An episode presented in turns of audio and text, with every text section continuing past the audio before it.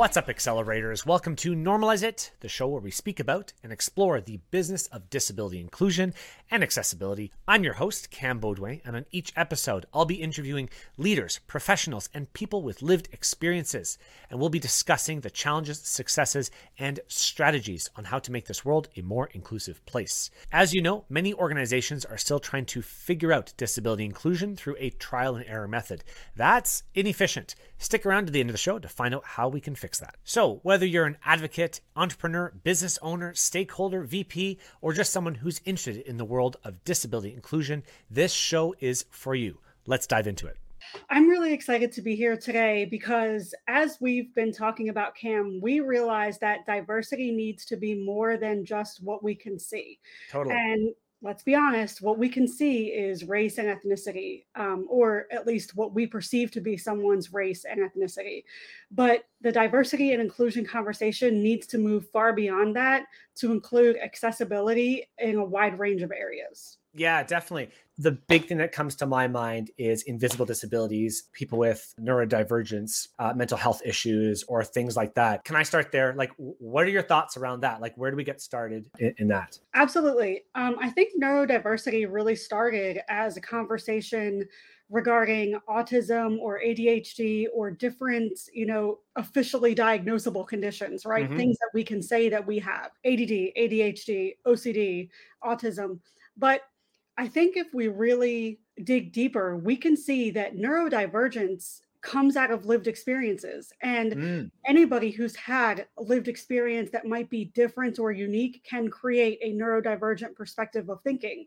So, for example, people that have PTSD mm-hmm. or people that have had traumatic things happen to them you know all of these create a unique perspective through which we view the world which then would become i guess neurodiverse. Mm-hmm. and if you look up the official definition of neurodiversity on dictionary.com yeah. you'll see that it actually notes that neurodivergence is within the normal range of human behaviors. We recognize that as humans we all have different unique ways of thinking. We all have lived experiences that can showcase a way of thinking that others might not I guess, jump to whenever yep. they're having a thought pattern. And that all goes to things that we ourselves have experienced that make us individual, that make us unique, that make mm-hmm. us distinctive. See, I'm thinking of things like trauma. A couple weeks ago, I had someone speaking about trauma on the show here, and that all has to play into it as well, doesn't it? I mean, I mean, obviously, if I have a traumatic experience and I relive that experience, there's going to be a certain point in my life where I'm not able to operate, you know, in, in a way that like maybe everyone else could or would because they don't have those lived experiences. Is that kind of what we're getting at? Exactly. I mean, yeah. for me, for me personally, one thing that is a result of my uh, uh-huh. PTSD and past lived experiences that is I cannot stand when someone points at me. Okay. That's a very to me it's it's very invasive it's very mm-hmm. aggressive it, it's someone kind of all of a sudden in, injecting themselves into my space and yet pointing is something we do all the time when we're right. talking you know oh we point over here we point over there oh you you know but i think you keep in mind that people have lived experiences of which you have no knowledge you know making mm-hmm. those type of sudden and aggressive movements could be triggering for someone sure so sure one small example yeah, yeah, you know, and when you're saying that, I keep hearing this excuse that people are giving in the world these days of, "Oh, you're just too sensitive." Maybe you either heard that before or are have experienced that before. Like, uh, I hate that. Like, I hate that that term um, you know, you're overly sensitive. You're, it's it's too much. When really we should be thinking about, you know, maybe there is a different experience that's going on here, right? Like maybe maybe they just have, you know, uh, like you said, different like lived experience than than I have, and that's that's not okay to to to bring that up, right? I think sensitivity begets compassion. How can ah, you, yeah how can you have compassion and empathy for someone if you're not sensitive toward their needs right so right. when someone says to me i'm too sensitive which trust me i hear a lot yeah if i'm not sensitive then wouldn't i not be able to have compassion or empathy for those around me that are you know going through struggles that i don't that i don't understand or know mm-hmm. about or you know wouldn't it hinder my ability to relate to other people who are within my own inv- invisible disability community mm-hmm. so how do your lived experiences and those invisible disabilities play into what you do? Like, how do you leverage that and do what you do today? You hosted the. RemeDEI podcast, which we'll talk about in a moment here. Tell me more about how everything kind of like comes to a point for you. I think everyone can tell within the first 30 seconds of me talking that I have um, a craniofacial abnormality. It's called hemifacial microsomia, and it's actually the second most common craniofacial abnormality behind cleft lip and cleft palate. Okay. However, not many doctors know about it. So every time I go to a doctor, the most jarring experience I've had is when someone looked at me and, and I was actually at a doctor for my son when he was an infant. He was only like four days old. Mm-hmm. Um, but the doctor looked at me and said, What do you have? And they were, mm-hmm. they were pointing again, right? What is this? What do you have? I had to explain to him what hemifacial microsomia was. And the appointment that was supposed to surround the incident regarding my son, you know, the, the, issues that he was having, you know, became about my condition. And oh. it's interesting to me that something can be considered common. I mean, hemifacial microsomia affects one in 3,500 births, but, you know, 40 years later, parents and families are still being told what my mother was being told 40 years ago, you know, mm. almost 40 years ago. I'm not, I'm not quite at 40 yet, but I'm. so, I mean, this is why uh, one of the ways I advocate is I co-founded a Facebook group for hemifacial microsomia, and right, right. I run it together with some great admins where we're encouraging parents and families to look past what they're being told to seek out other resources.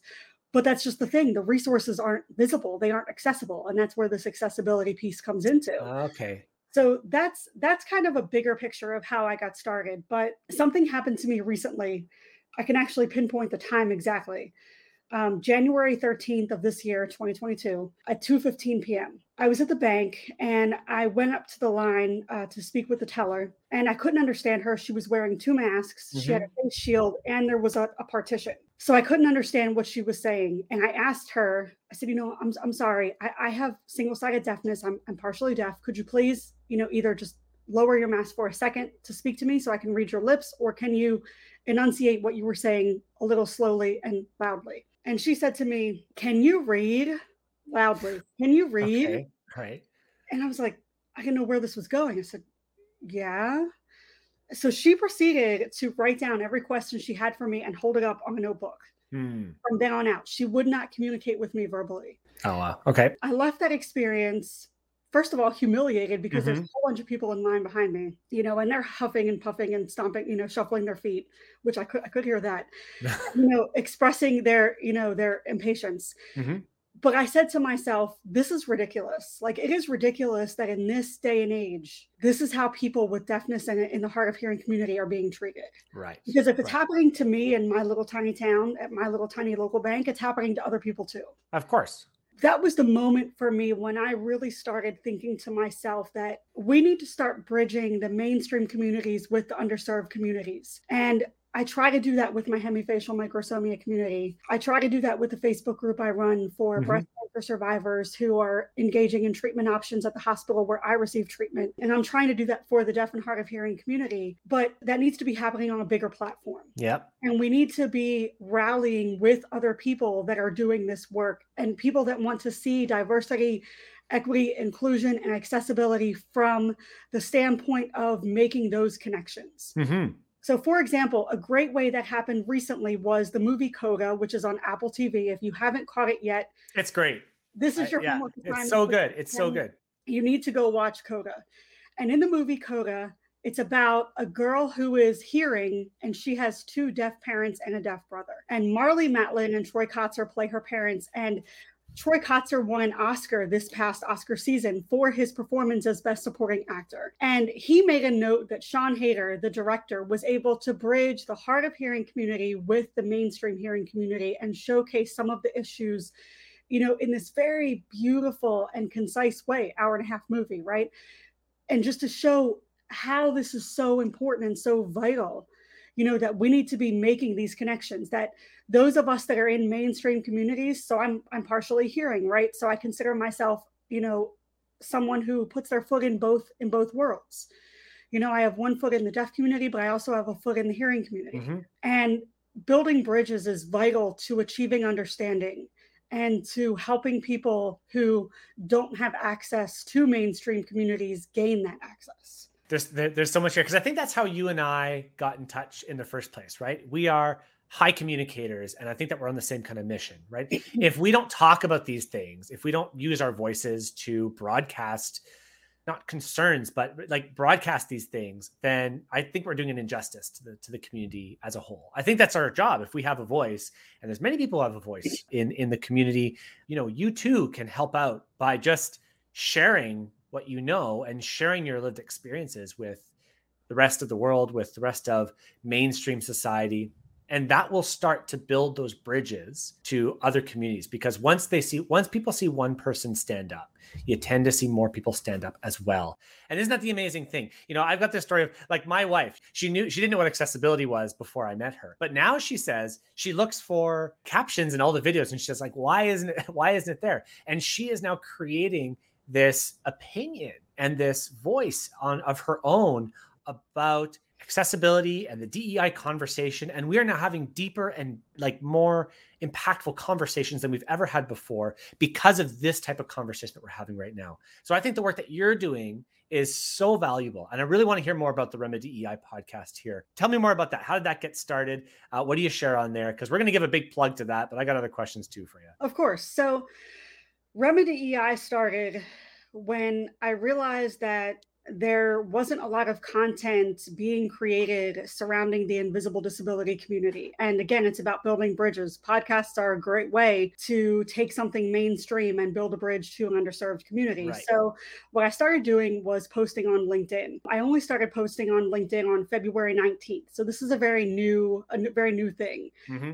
um, where I haven't been spending a lot of time. But I quickly realized that there were other people in this community trying to do the same thing and we could use our voices together to amplify you know underrepresented humans mm-hmm. so i was kicking around some ideas in my head and i thought to myself you know angela you've had a lot of things in your head that you've wanted to say for years mm-hmm. and maybe mm-hmm. maybe just maybe there's an audience for this so I started recording myself, just sharing some thoughts and opinions. And then I realized that I could turn this into a podcast. I could turn right. this into something that became a weekly staple in a mainstream community, you know, to bridge that gap. When I looked at DEI podcasts, I realized there were only 2 mm-hmm. that I found. So maybe there's more, but I was only able to find two. Yeah, yeah. And both were in very niche environments. And I felt like talking about DEI more widely would be a benefit, but then bringing it also down to a granular level to how different aspects of diversity, inclusion, and accessibility affect different types of communities. Yeah. So that's kind of how it got started. And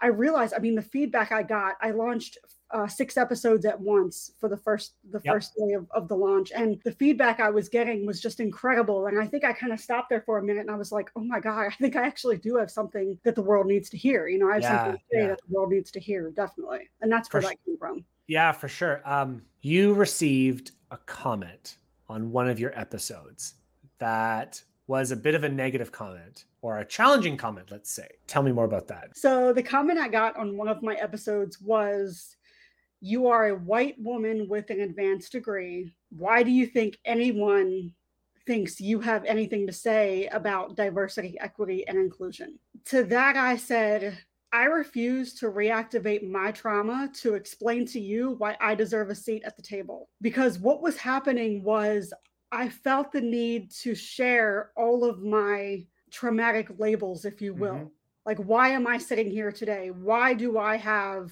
a need for bridging the gap between the mainstream community and underserved humans? You know what are things you all, you know about me already? I'm queer i'm deaf i am neurodiverse. So i mean there are more but again, that goes into reactivating my trauma. That goes into me pulling from lived experiences that are that are painful, that are pain mm-hmm. points, you know, that are that are difficult for me to have to access again and again and again just to explain why I'm here and why I want to have this conversation. And that shouldn't be the case.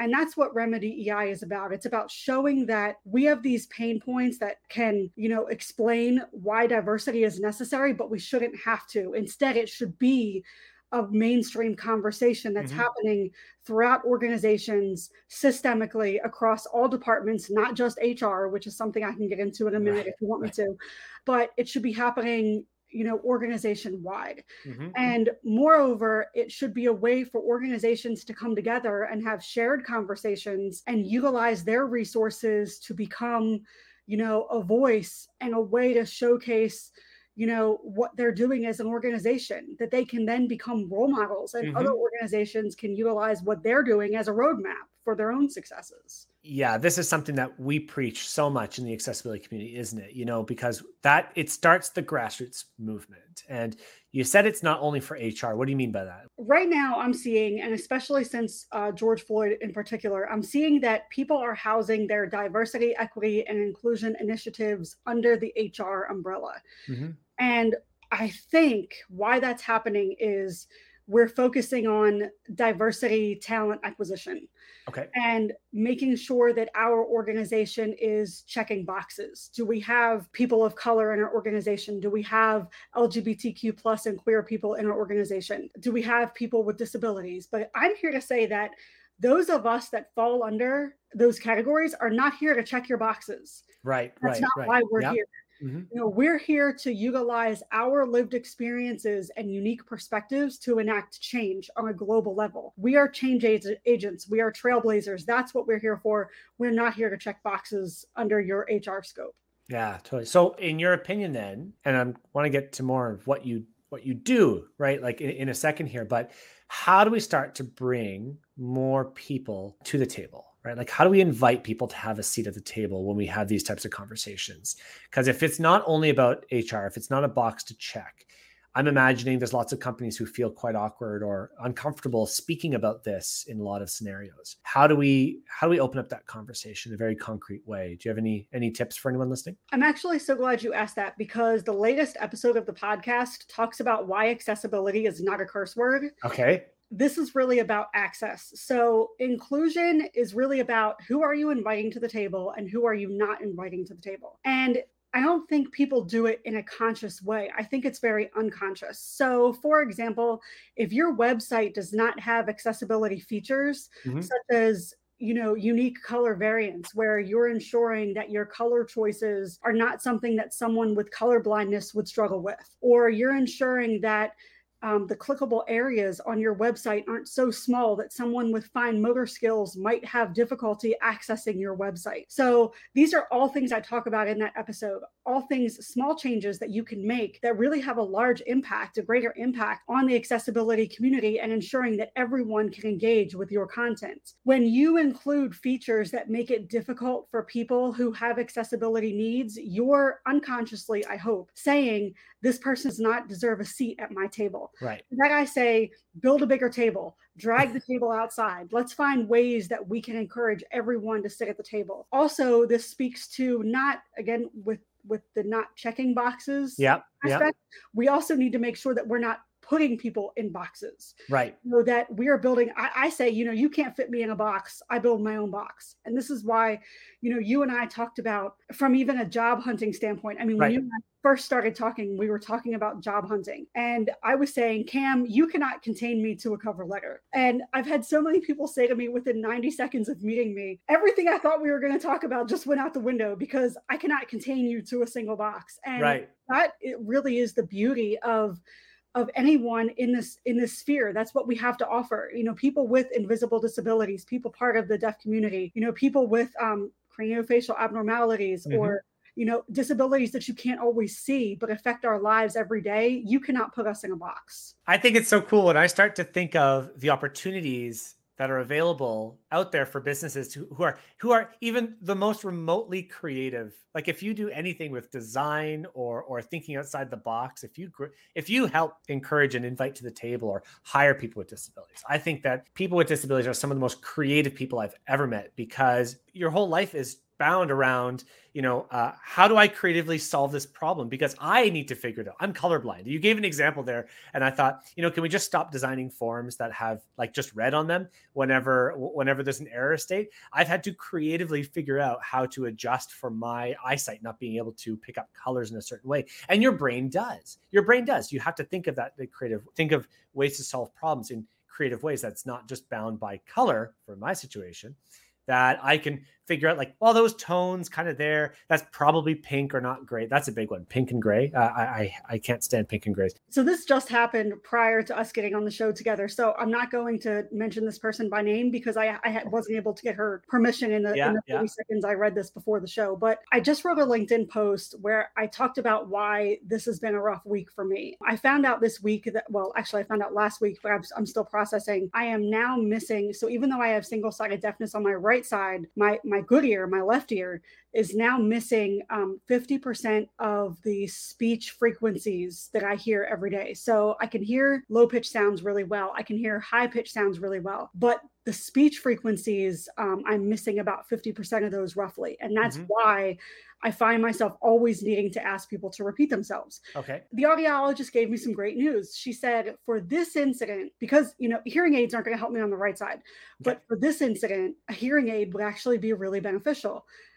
Great, that's fantastic. Well, I found out that my health insurance covers exactly 0%. Oh boy. Okay, yeah. Of assistive hearing technology. So, I wrote a post about this and someone who's become really dear to me on LinkedIn posted that she has the same situation going on and she uh, went to Harbor Freight which is a hardware store, yep. and she found an amplifier. Okay. And for fifty dollars, she was able, actually less than fifty dollars, with headphones and an amplifier, she was able to solve most of her problem. Oh, cool. By utilizing an amplifier from the hardware store, a pair of headphones, and now she hears um, speech frequencies really well. So I'm so glad you brought up how people with disabilities can think outside of the box because that is just a gem of an example of how someone with, you know, a hearing disability took the parameters that they were operating from within, thanks to the fact that insurance wouldn't cover hearing aid for them, also, yep. and turned this into a situation where she solved her own problem. And what does that illustrate about how people like us, you know, people in this community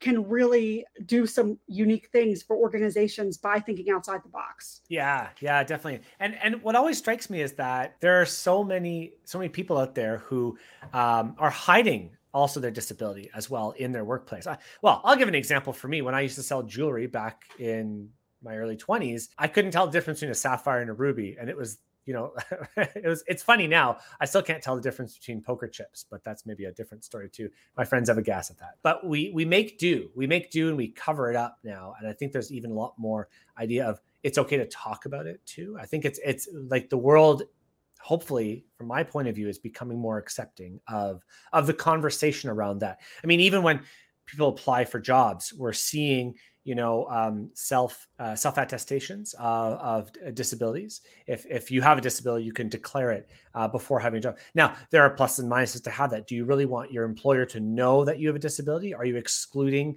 yourself from the job pool because you declare it? But i think that that's a good way to like i think it's an important step towards that that uh, future conversations around that. That's something really difficult that I struggle mm-hmm. with also. Um, I used to hide my deafness. So, for example, when I was in elementary school and we did hearing tests, I learned how to beat the hearing test. Okay. Of course, I'm going to fail it every time.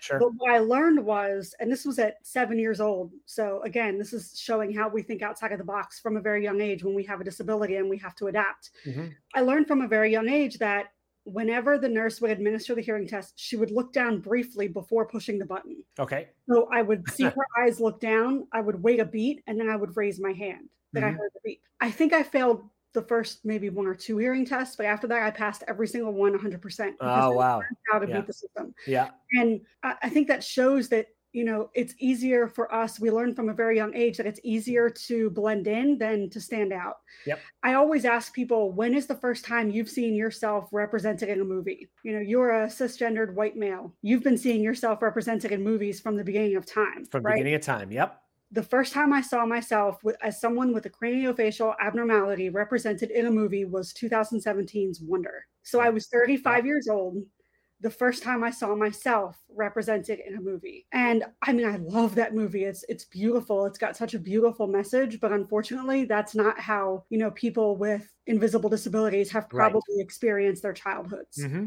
So, I mean, that also speaks to why this is so necessary. As someone who is deaf, I mean, Coda was instrumental in allowing myself to be seen you know in a movie and you know your your wife's experiences in understanding what accessibility means also mirror my wife's experiences in understanding that so For example, we watch TV with captions on all the time because the I, need, the I need the captions Oh, to be able to understand what's going on. Is it an area of frustration?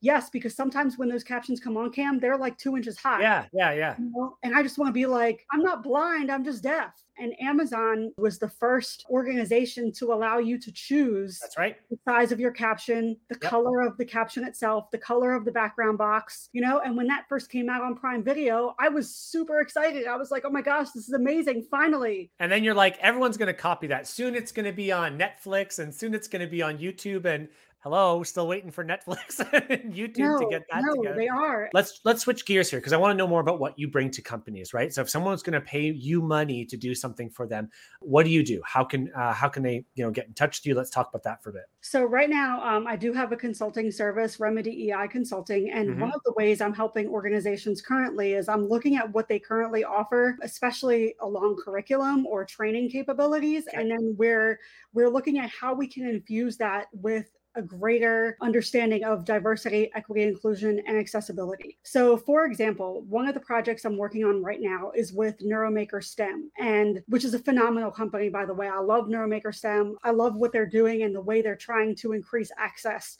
for educators. One of the things that we're we're doing together is we're looking at how can we help science educators teach to their audience because as you're probably aware, the majority of American teachers are white women.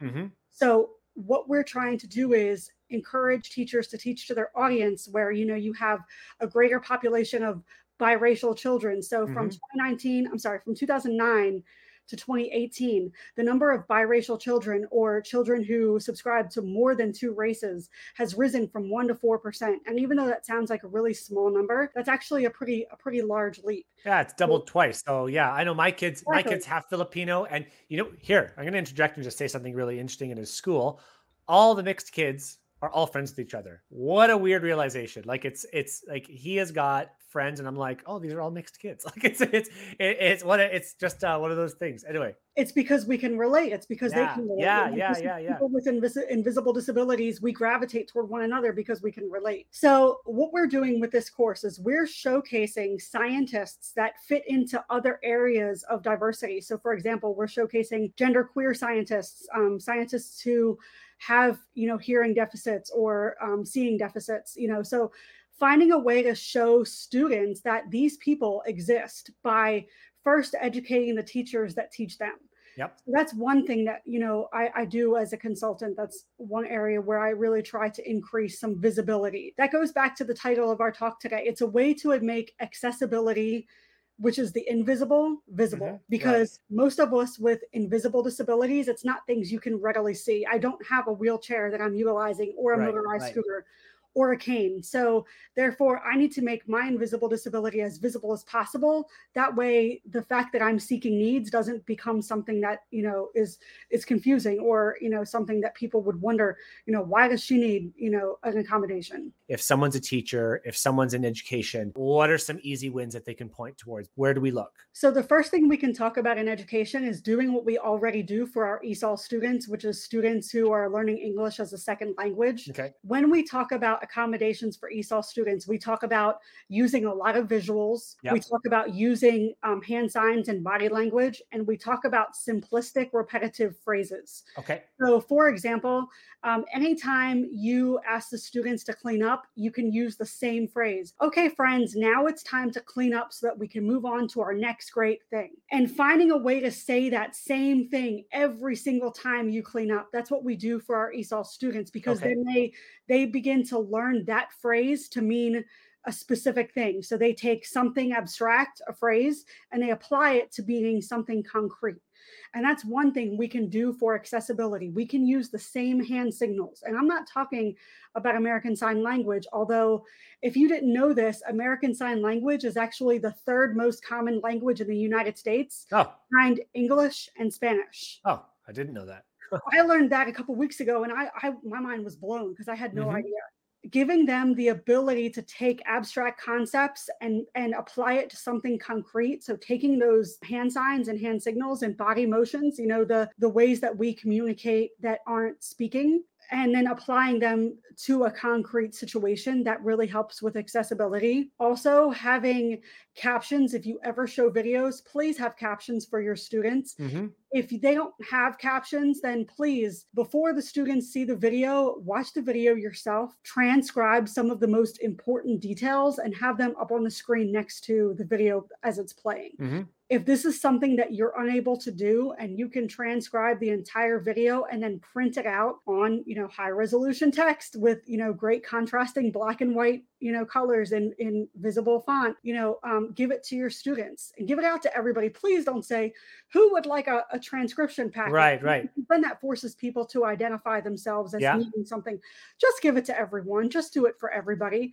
And as teachers this is something we always do. Everything we do in the classroom we usually do it for everyone don't only provide access to certain people the people that you assume would need it. Please don't make assumptions because you never know who's operating from a standpoint of mm-hmm. a different ability first off, I love this conversation. This is so great.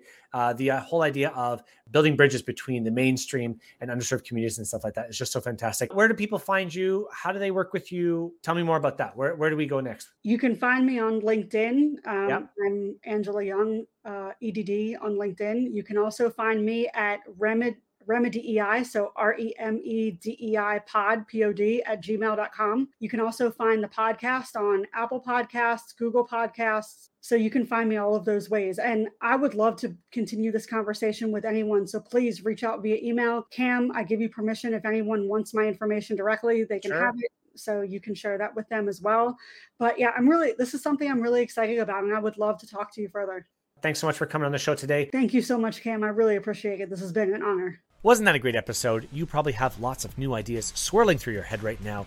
Now, how are you going to go and teach that to your boss, your team, or your clients? You need a strategy to move forward. Contact me today, hi at cambeaudoin.com, and let's talk about how we can move this forward in your organization or individual practice. If you could, right now, like and subscribe to this show, it really does help grow our reach to get more people involved and interested in disability inclusion and making the world a more inclusive place. And don't forget, you can also watch this show live on LinkedIn. Just find me there. It's every Friday at noon Eastern.